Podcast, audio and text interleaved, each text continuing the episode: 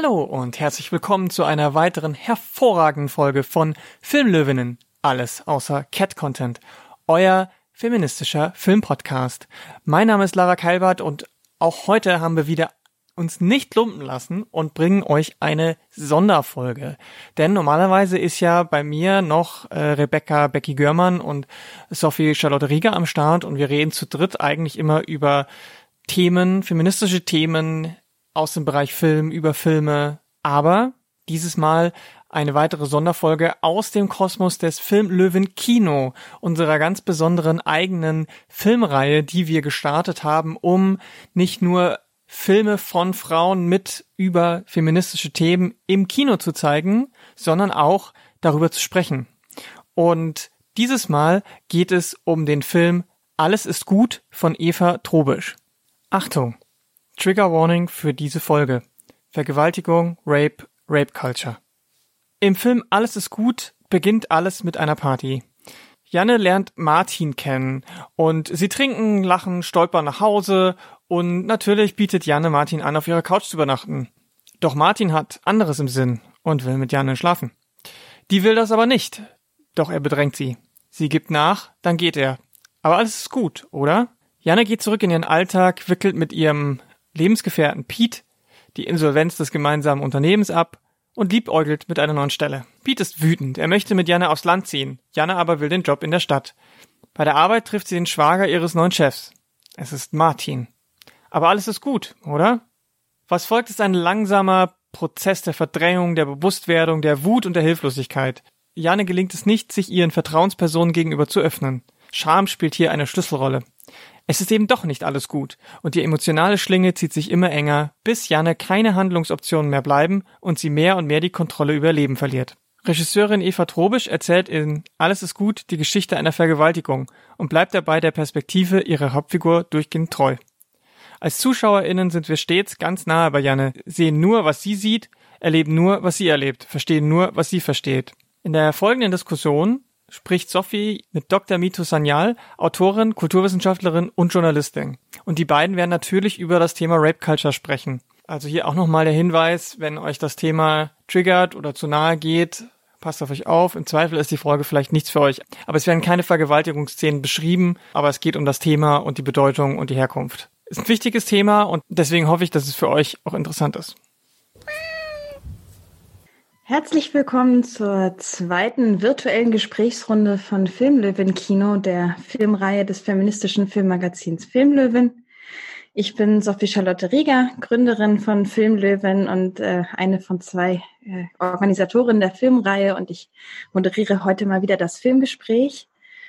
Wenn ihr das jetzt live schaut oder wenn ihr das äh, im Kino, also im Kino live oder zu Hause live schaut, habt ihr wahrscheinlich gerade den Film Alles ist gut von Eva Trobisch gesehen. Wenn ihr das nachher in der Aufzeichnung guckt, dann habt ihr ihn vielleicht noch nicht gesehen. Deswegen hier nochmal der Hinweis, dass wir unser Gespräch jetzt auf diesem Film so ein bisschen aufbauen und dass ihr den Film aber auch noch bis Ende November in der ARD Mediathek schauen könnt. Aber Jetzt äh, erstmal zu meiner Gästin. Ich freue mich nämlich ganz besonders heute, dass Mitu Sanyal da ist. Äh, sie ist Autorin und Kulturwissenschaftlerin und Journalistin und hat zwei sehr lesenswerte Bücher geschrieben, nämlich Vulva und Vergewaltigung, Aspekte eines Verbrechens. Hallo Mitu, schön, dass du da bist. Ich freue mich auch total, heute fast hier sein zu dürfen. ja, genau. Ja, genau, fast. Aber immerhin haben wir virtuell zusammengefunden. Ja, weil äh, also das Buch, was MeToo geschrieben hat äh, zum Thema Vergewaltigung oder zum Thema Vergewaltigungskultur, Rape Culture, ist für mich so in meiner Arbeit auch total wichtig gewesen in den letzten Jahren. So die Leute, die Filmlöwen folgen oder die mir folgen in sozialen Medien, wissen vielleicht, dass ich mich äh, schon immer so ein bisschen intensiver auch von, mit der Darstellung von sexualisierter Gewalt im Film beschäftigt habe. Und so für diese Arbeit war dein Buch MeToo auf jeden Fall für mich total augenöffnend und wichtig. Und deswegen finde ich es total toll, äh, dass wir jetzt hier in diesem Rahmen zusammenfinden. Und überhaupt auch toll, dass wir es geschafft haben, dieses Thema hier in die Filmreihe aufzunehmen und äh, diesen Film halt zu besprechen. Alles ist gut, dass wir den zeigen konnten. Ich glaube, das ist eine gute Grundlage für eine Diskussion zu diesem sehr komplexen Thema. Ähm, vielleicht noch ein kurzer technischer Hinweis. Wenn ihr das jetzt bei YouTube live schaut, könnt ihr im Chat Fragen stellen an, an mich, an MeToo, an uns oder Kommentare, die uns dann weitergereicht werden. Ihr könnt euch also auf diesem Weg, wenn ihr wollt, aktiv an der Diskussion beteiligen. Und wie immer noch vornab, wenn wir über das Thema sexualisierte Gewalt sprechen, der Hinweis darauf, dass natürlich auch dieses Gespräch teilweise vielleicht explizit wird. Vielleicht reden wir über bestimmte Darstellungen in bestimmten Filmen. Das wissen wir jetzt vorher natürlich noch nicht. Wir sind ja live. Aber einfach nur der Hinweis, das sind natürlich Dinge, die potenziell triggern können, wenn ihr selber von sexualisierter Gewalt betroffen seid oder wart. Also überlegt euch, ob das heute der richtige Tag ist. Und wenn nicht, macht euch darüber keine Gedanken, dass die Diskussion verloren geht. Sie geht nicht verloren. Ihr könnt sie auch später noch bei YouTube anschauen oder in unserem Podcast nachhören. Ja, vielleicht als Service-Hinweis von mir, ich werde keine expliziten Szenen schildern, weil ich es auch nicht hilfreich finde. Ja, ja, gut. Okay, sehr gut. Dann, äh, also nicht, dass ich das jetzt hier schon aufgeschrieben hätte, welche Szenen ich jetzt beschreiben werde, aber gut, dass du es nochmal sagst. Danke.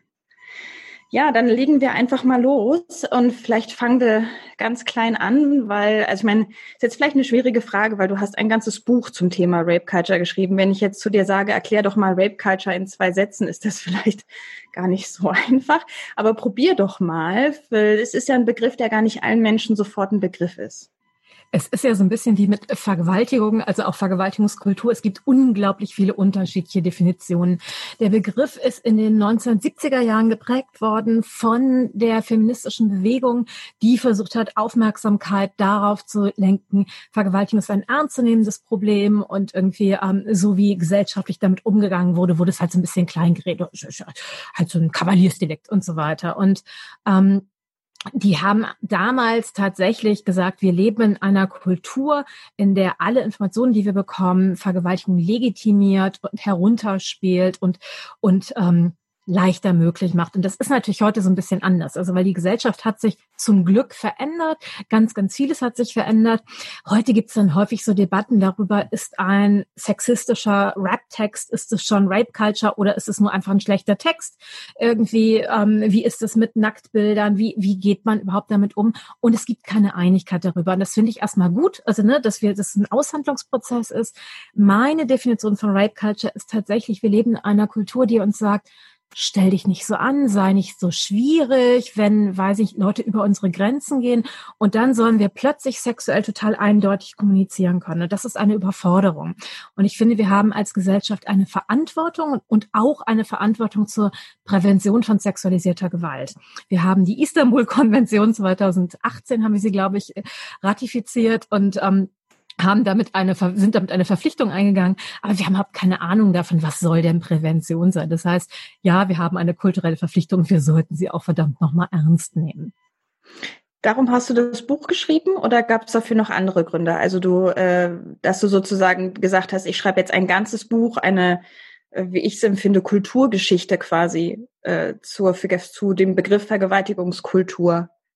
Also mir ging es darum, so eine Debattengeschichte zu schreiben. Also wo kommen unsere Vorstellungen her? Wenn wir das Wort Vergewaltigung hören oder sexualisierte Gewalt hören, haben wir sehr, sehr klare Vorstellungen davon, egal ob uns das bereits einmal passiert ist oder nicht. Das heißt, wir, wir haben ein Wissen darüber und dieses Wissen entsteht nicht spontan in uns, sondern es sind kulturelle Bilder. Wo kommen die her? Warum reden wir so darüber, wie wir darüber reden? Und welche Auswirkungen hat es auf uns persönlich und auch tatsächlich auf die Realität von irgendwie Vergewaltigungskultur innerhalb der Gesellschaft. Und eine der Sachen, die mir sehr wichtig war, war das Gendern. Also sobald wir das Wort Vergewaltigung sagen, haben wir zwei Geschlechter im Kopf, nämlich Täter und Opfer, die beiden gendern wir, männlich und weiblich. Und mhm. irgendwie, wir leben in einer Gesellschaft, in der es inzwischen mehr als zwei Geschlechter gibt. Wir wissen, dass Menschen, wo Geschlecht nicht eindeutig zuordnenbar ist, viel, viel, viel, viel, viel höhere Gefahr laufen, Opfer von sexualisierter Gewalt zu werden. Trotzdem haben wir diese ganz klaren Vorstellungen. Das ist ja nicht, weil wir persönlich sexistisch sind, sondern bis 1987 oder bis 1989 irgendwie ähm, war das in Deutschland so, dass die Jure nur Männer Täter sein konnten, nur Frauen Opfer sein konnten. Es gab die Jure nur zwei Geschlechter und man brauchte einen Penis, mit dem man eine Person, mit der man nicht verheiratet war, vaginal penetriert hat.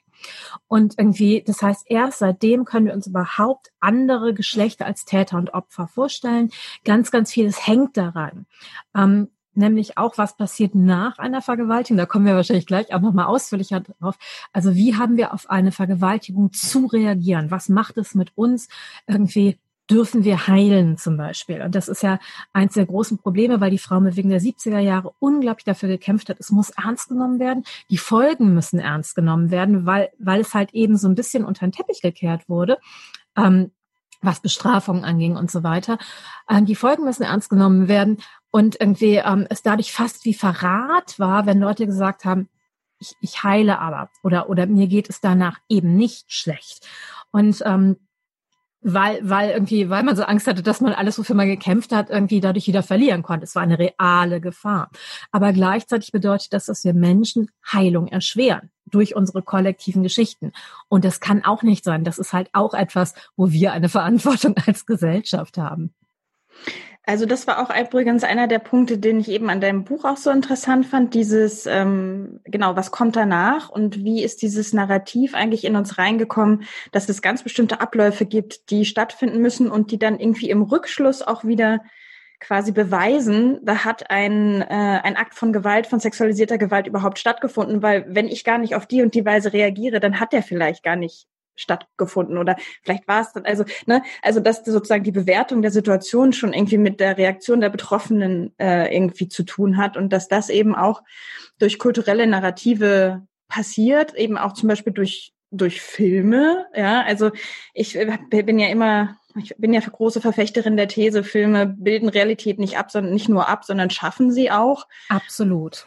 Ähm, ja, genau. Also vielleicht noch mal ein paar Sätze dazu. Wie siehst du die Rolle von, von Film und Fernsehen für diesen, für das Aufrechterhalten dieser Kultur, die du beschrieben hast? Also Film und Fernsehen, davor waren es natürlich andere Narrative, aber wenn wir uns irgendwie das angucken, dann war es halt so tatsächlich, dass im christlichen Abendland wurde halt ähm, Geschlechtsehre gegendert. Also Frauen hatten eine Geschlechtsehre, die Teil ihres Körpers war. Also sie wurde in ihrem Jungfernhäutchen, das ist nicht lieb verortet, oder in ihrem Status als ehrbare Ehefrau oder Witwe, während Männer eine Ehre hatten, die auf dem Feld, also im, im, im öffentlichen Raum oder im, im Krieg und so ver verhandelt wurde. Das heißt, beide konnten ihre Ehre verlieren oder sie konnte ihnen geraubt werden. Und wenn irgendwie einer Frau ihre Ehre geraubt wurde, durch eine Vergewaltigung. Das englische Wort für Vergewaltigung ist Rape. Das, das war der Ehrenraub. Dasselbe Wort hatten wir in Deutschland bis 1974 auch. Also wir hatten es, es war Notzucht, haben wir bis 1974 gesagt. Also Not mit Gewalt und Ziehen, Rauben. Es mhm. war ebenfalls der Ehrenraub. Und irgendwie, wenn einer Frau und nur Frauen konnten durch eine Vergewaltigung ihre Ehre verlieren. Das war das, was darin verhandelt wurde.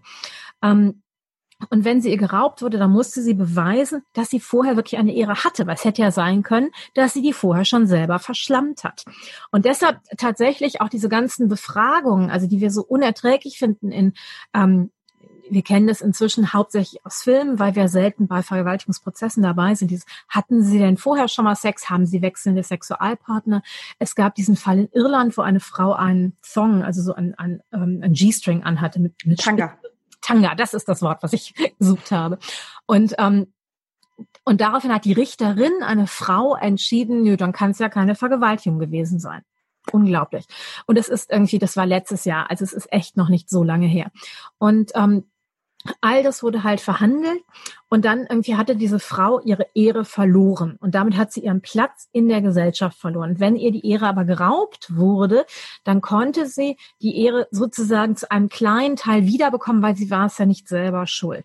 Und sie musste aber beweisen, dass sie wirklich eine Ehre hatte, dadurch, dass sie besonders viel gelitten hat. Also an der Größe des Leides wurde die Größe der Ehre ermessen, auch in mhm. Gerichtsprozessen tatsächlich.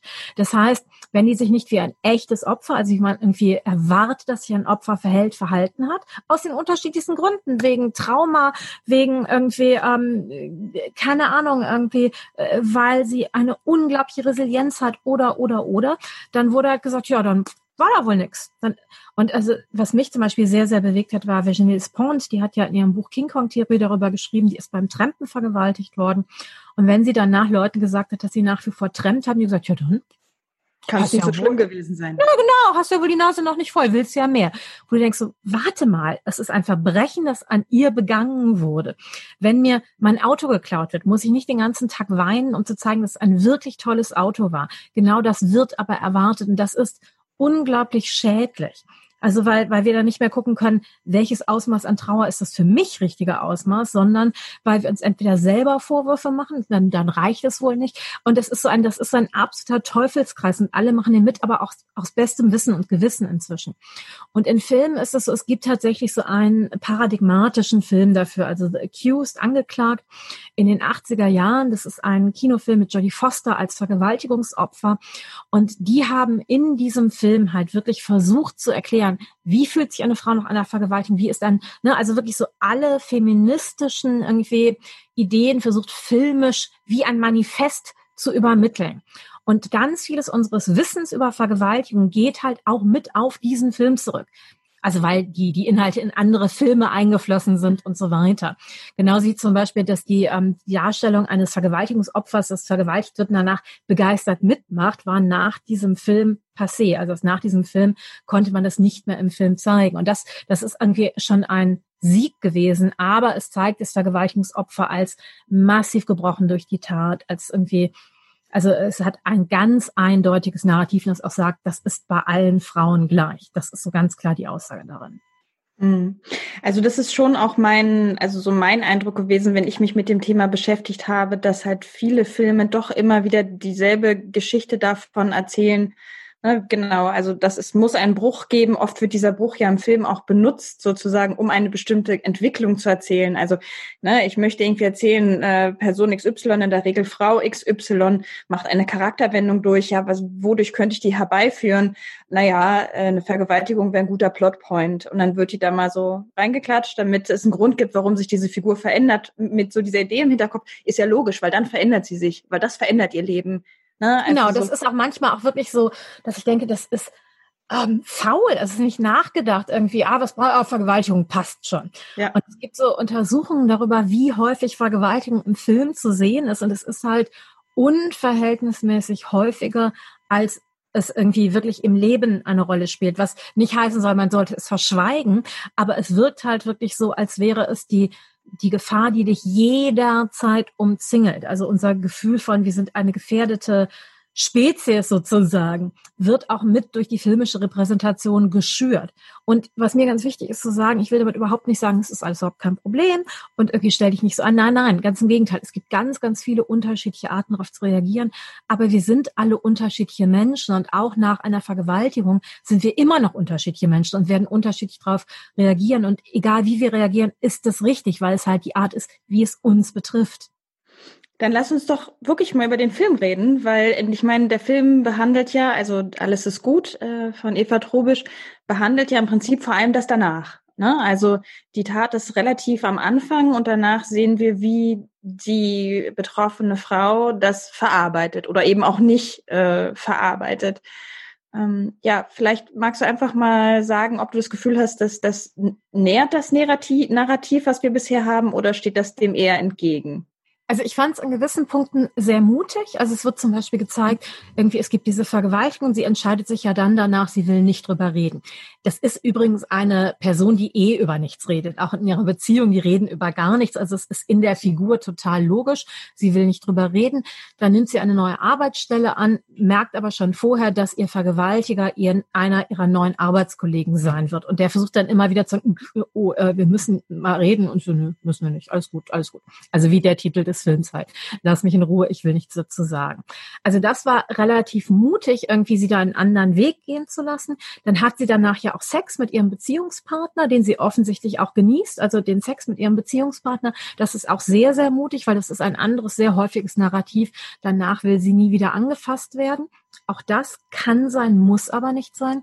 Was dann aber schwierig ist für mich an dem Film, ähm, das kann ja nicht gut gehen. Also der, das, der darf ja nicht einfach erzählen, die macht das so und das war's dann, sondern es muss irgendwie aber gezeigt werden, das funktioniert eben doch nicht. Sie wird dann schwanger von der Vergewaltigung. Das ist übrigens ein ganz häufiger Plotpunkt. Also nach Vergewaltigung werden Frauen in Filmen unglaublich häufig schwanger. Das passiert, das kann natürlich passieren, das ist aber deutlich seltener der Fall, als es in Filmen der Fall ist auch irgendwie genauso wie zum Beispiel Abtreibungen in Filmen immer zu unglaublichen Komplikationen führen, viel, viel mehr Komplikationen als im wirklichen Leben. Also es sind halt so Narrativstränge. Sie treibt dann ab und irgendwie, und wir merken dieser Person an, da, da defragmentiert langsam etwas. Und die Botschaft an uns ist auf der einen Seite, es liegt an dieser Vergewaltigung. Wenn ich mir den Film angucke, denke ich, nee, ihre Beziehung irgendwie geht zu Ende, die redet über nichts, die redet über gar nichts darin. Also dieses Schweigen ist auch unglaublich beklemmend. Also ich bin mit einer unglaublichen Beklemmung aus diesem Film rausgegangen.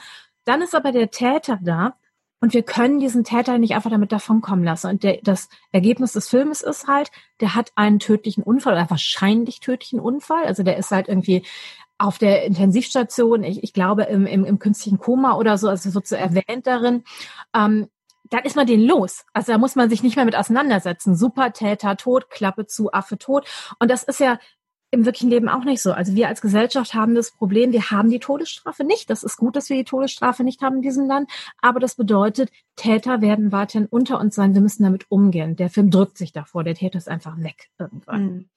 Und, ähm, und auch sie, also sie macht dann ja dieses, dass sie dann U-Bahn fährt ohne Ticket. Das ist dann irgendwie so das Zeichen dafür. Jetzt ist aber wirklich das Schlimmste passiert, was man machen kann und bleibt dann sitzen und sagt, nö, ich steige jetzt nicht aus. Also das, also auch das ist ja auch das im schlimmsten Fall wird da auch nicht wirklich viel passieren. Aber es soll uns zeigen, irgendwie, sie hat die Kontrolle über ihr Leben verloren. Und das ist eigentlich also das ist eigentlich auch sehr, sehr schade darin, weil, weil sie, sie macht ja relativ viele mutige Entscheidungen danach. Sie fängt einen neuen Job an. Also sie hat, nimmt ihr Leben ja in die Hand. Sie ist eben nicht absolut getrieben davon. Und der Film sagt dir, egal was du machst, egal wie selbstbewusst du bist, sie hat eine unglaubliche selbstbewusste Körpersprache. Also im Gegensatz zu dem, wie sie handelt, irgendwie ist das so eine Frau, irgendwie würde ich mich nicht trauen, irgendwie der Widerworte zu geben, wenn ich mit der zusammen arbeiten würde zum Beispiel. Irgendwie, aber auch eine so selbstbewusste Frau ist durch diese Tat anscheinend so dann doch traumatisiert, egal wie sehr sie es verdrängt, es kommt durch. Das ist so ein bisschen die, die Aussage dieses Films. Kann natürlich sein, das ist in Ordnung. Ähm, und ihre Entscheidung am Anfang nicht drüber zu reden, die ja ganz viel Sinn macht, weil es ist auch völlig klar, sie sitzt dann mit ihrer Mutter zum Beispiel in der Sauna, das ist eine Situation, sie sitzen beide nackt in der Sauna, würde ich meiner Mutter auch nicht erzählen wollen, ich bin gerade übrigens vergewaltigt worden. Also das ist ja eine unglaublich intime Situation. Ähm, da, da macht sie auch viele selbst selbstbestimmte Entscheidungen. Aber sie hat ja zum Beispiel gar keine Freundin in dem Film. Die hat keine einzige weibliche Bezugsperson außer ihrer Mutter. Auch mit ihren Kolleginnen oder so redet sie ja eigentlich nicht, sondern nur mit ihrem Chef und mit den beiden Männern dann darin. Und also auch da, es gibt halt so ganz viele Aussparungen. Das kann man sagen, das ist in der Figur angelegt. Und für die Figur mag das absolut sinnvoll sein. Aber wenn ich den Film als Film sehe, sehe ich ihn ja immer noch auch als Aussage über die Welt. Und als Aussage über die Welt war ich auch enttäuscht, wobei der Anfang, zum Beispiel die Vergewaltigungsszene, ist sehr beeindruckend, auch wie sie dargestellt ist. Auch sehr anders als andere. Also ich gehe da, ich, ich, ich gehe da total mit, ähm, was du sagst. Vor allem, also was ich total gut fand, war, dass der Film eben einen anderen, einen anderen Rape-Culture-Mythos äh, umgeht, nämlich diesen, das ist eine völlig fremde Person in irgendeiner dunklen Ecke, sondern es ist diese Situation, ich habe jemanden auf einer Party kennengelernt, äh, den ich irgendwie toll finde und dann passiert das. Und das ist, das ist, glaube ich, ein Erlebnis, was sehr viel äh, lebensnäher ist als viele andere Vergewaltigungsnarrative, die wir eben im Film sehen. Das fand ich extrem gut, dass das auf diese Weise so aufgegriffen wird und dadurch dieser Mann auch zu einem echten Menschen wird. Also das ist halt einfach ein, ich sage jetzt mal so, ganz normaler Mann. Ja, ähm, und das finde ich auch total wichtig zu zeigen.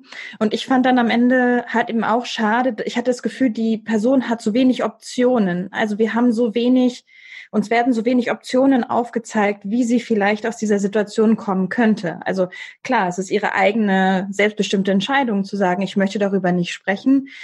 Gleichzeitig, wenn wir aber davon reden, der Film erzählt uns was über die Welt, über, äh, über das Leben, erzählt er uns nichts darüber, wie könnte sie denn da jetzt rauskommen aus der Situation, in der sie ist. Und ich glaube, das war das, was, was für mich am Ende so schade war. Ich hätte mir irgendwie was Ermächtigendes äh, gewünscht oder eine Option zur Ermächtigung, selbst wenn sie den Weg nachher nicht geht, aber irgendwie so ein, ein Anhaltspunkt. Auch gefragt, warum habe ich mir den Film jetzt angeguckt? Also ich habe mir den, also der ist auf ganz vielen Ebenen, also auch filmisch und so super, super spannend. Aber was diese Vergewaltigungsstory angeht, habe ich nichts Neues dazugelernt dann am Ende. Und irgendwie, also du denkst ja auch, wie, also was du gemeint hast, wie verarbeitet, auch wenn sie nicht nach außen redet, wie verarbeitet sie es in sich? Und auch da kriegen wir keine Aussage. Was wir ein bisschen bekommen, ist sozusagen eine Gegenfolie. Also ihr Chef hat ja ebenfalls eine Beziehung, in der es zu Gewalt gegen ihn kommt, irgendwie, wo er auch sich nicht, sich ausgeliefert fühlt, sich nicht wehren kann. Ähm, die einzige, der einzige Versuch ist dann eine Trennung von ihm. Das ist so ein bisschen dieses, also es ist halt, wie gesagt, es ist ein Film, der nicht alle Klischees, ne, also nicht irgendwie alle Frauen sind Opfer, alle Männer sind Täter. Nein, der, der Täter in ihrem Fall ist auch nicht nur unsympathisch. Also das ist auch interessant.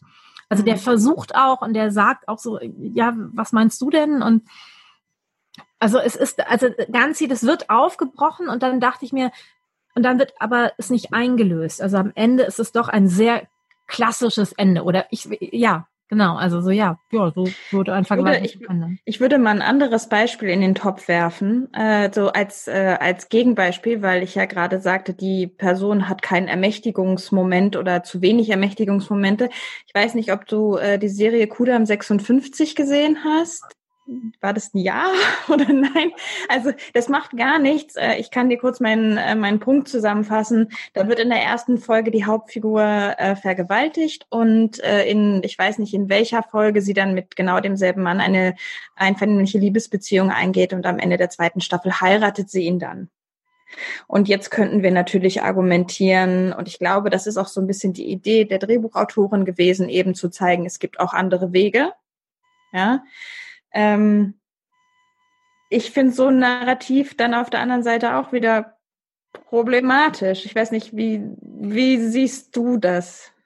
Also, wie gesagt, in jeder individuellen Geschichte, finde ich, kann ich die individuelle Geschichte absolut wertschätzen. Das Gemeine ist, dass wir als Kultur, Filme, Literatur und so weiter über Vergewaltigung eben nicht als individuelle Geschichte dieser Figur lesen, sondern immer als politische Aussage auch. Also ich glaube, kaum jemand wird sich davon komplett frei machen können. Das Narrativ, du heiratest dann Vergewaltiger, ist ja ein relativ altes. Also das ist ja schon im Alten Testament angelegt, auch in noch älteren Gesetzestexten. Und ich habe mir die tatsächlich mal alle durchgelesen, dann ist ja relativ viel Arbeit.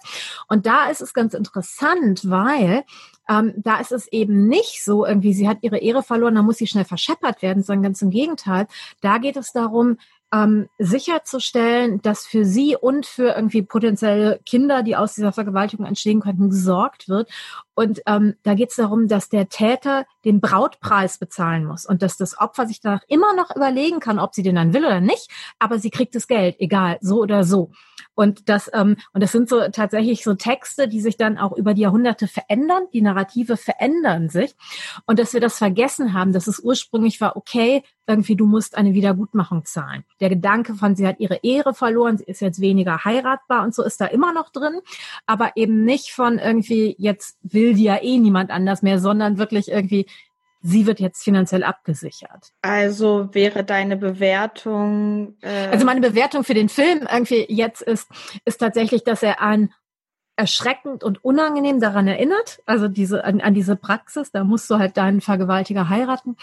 Was ich daran erstmal mag, ist ja die Vorstellung davon, wir sind mehr, also Vergewaltiger ist ja nicht mein Job, ist nicht meine Identität, wir sind mehr als das und irgendwie wir können schreckliche Dinge begehen und wir, wir dürfen besser werden. Wir können irgendwie, mhm. wir können uns ändern. Ich habe den Film, wie gesagt, nicht gesehen. Falls mhm. das die, der narrative Weg darin ist, sehr beeindruckend.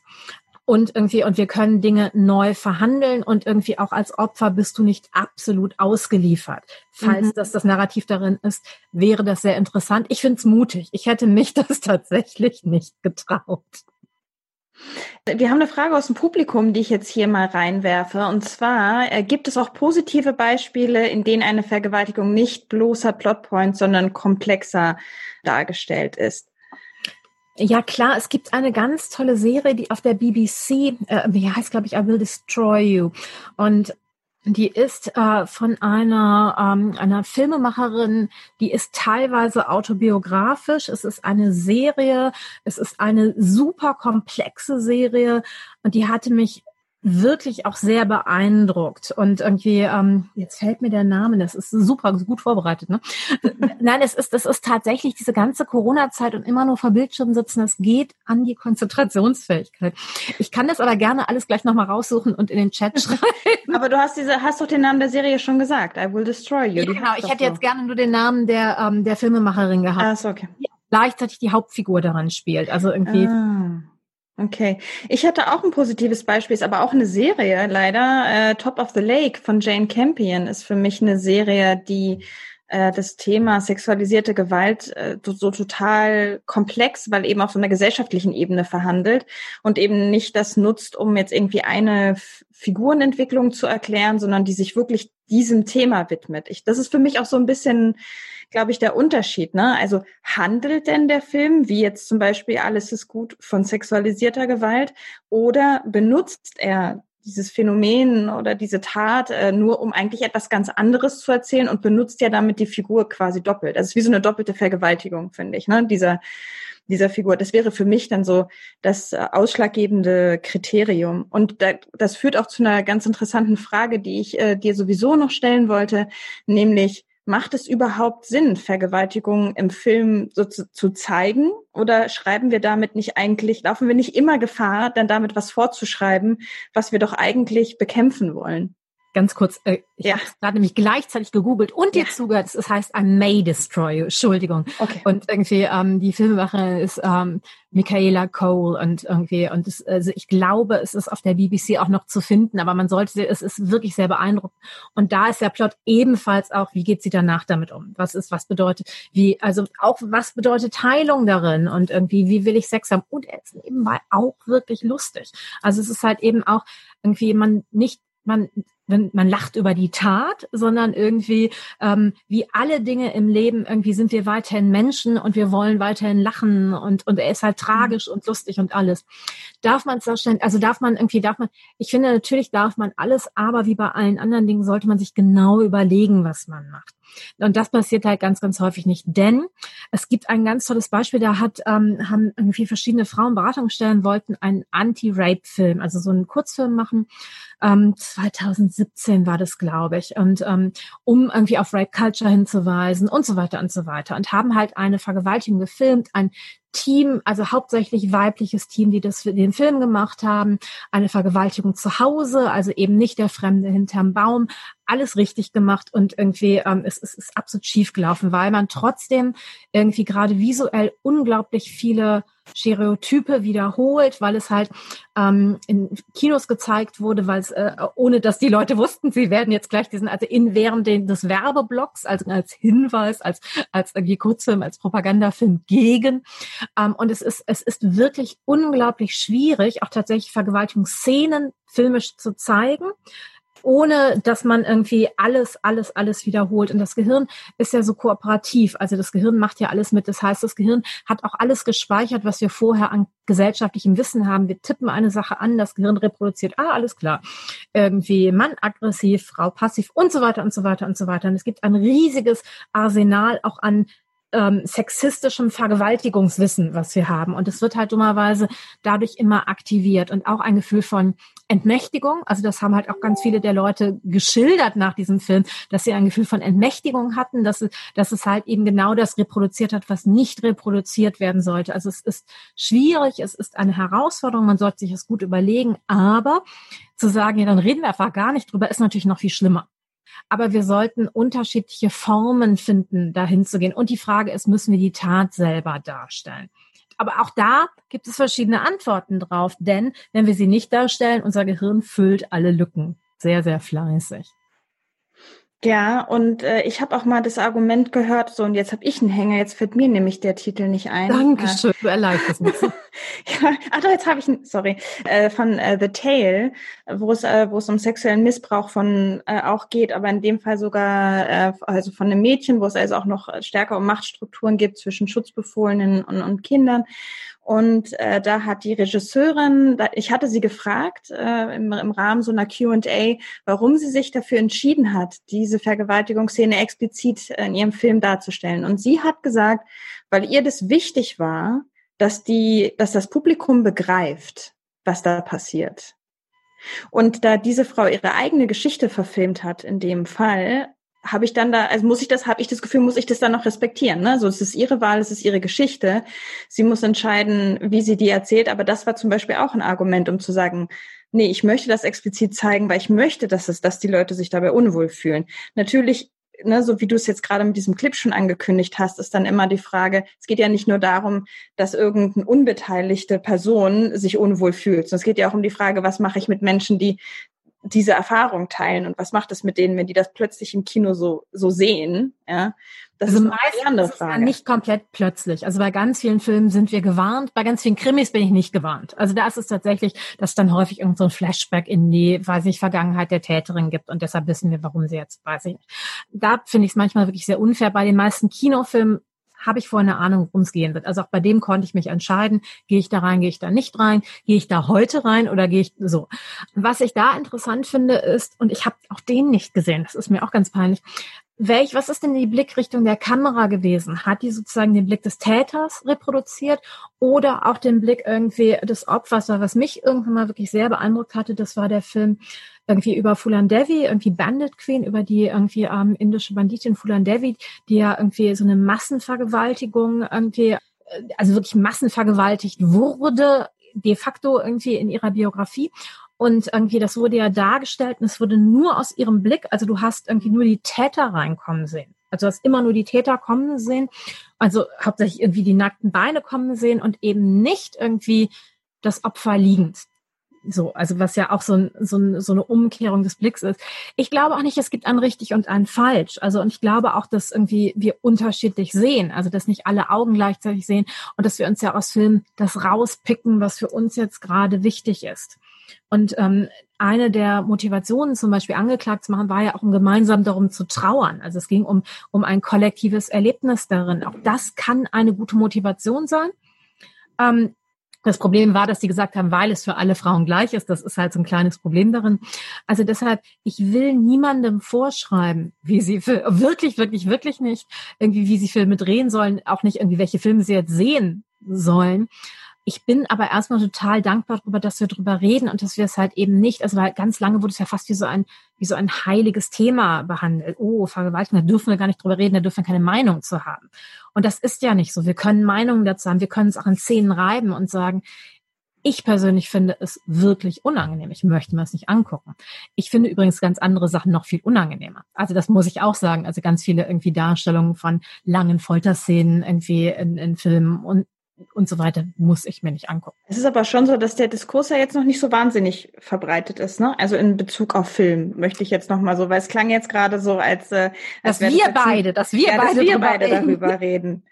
Also der, der Diskurs ist auf jeden Fall äh, noch äh, ausbaufähig, würde ich sagen, an der Stelle.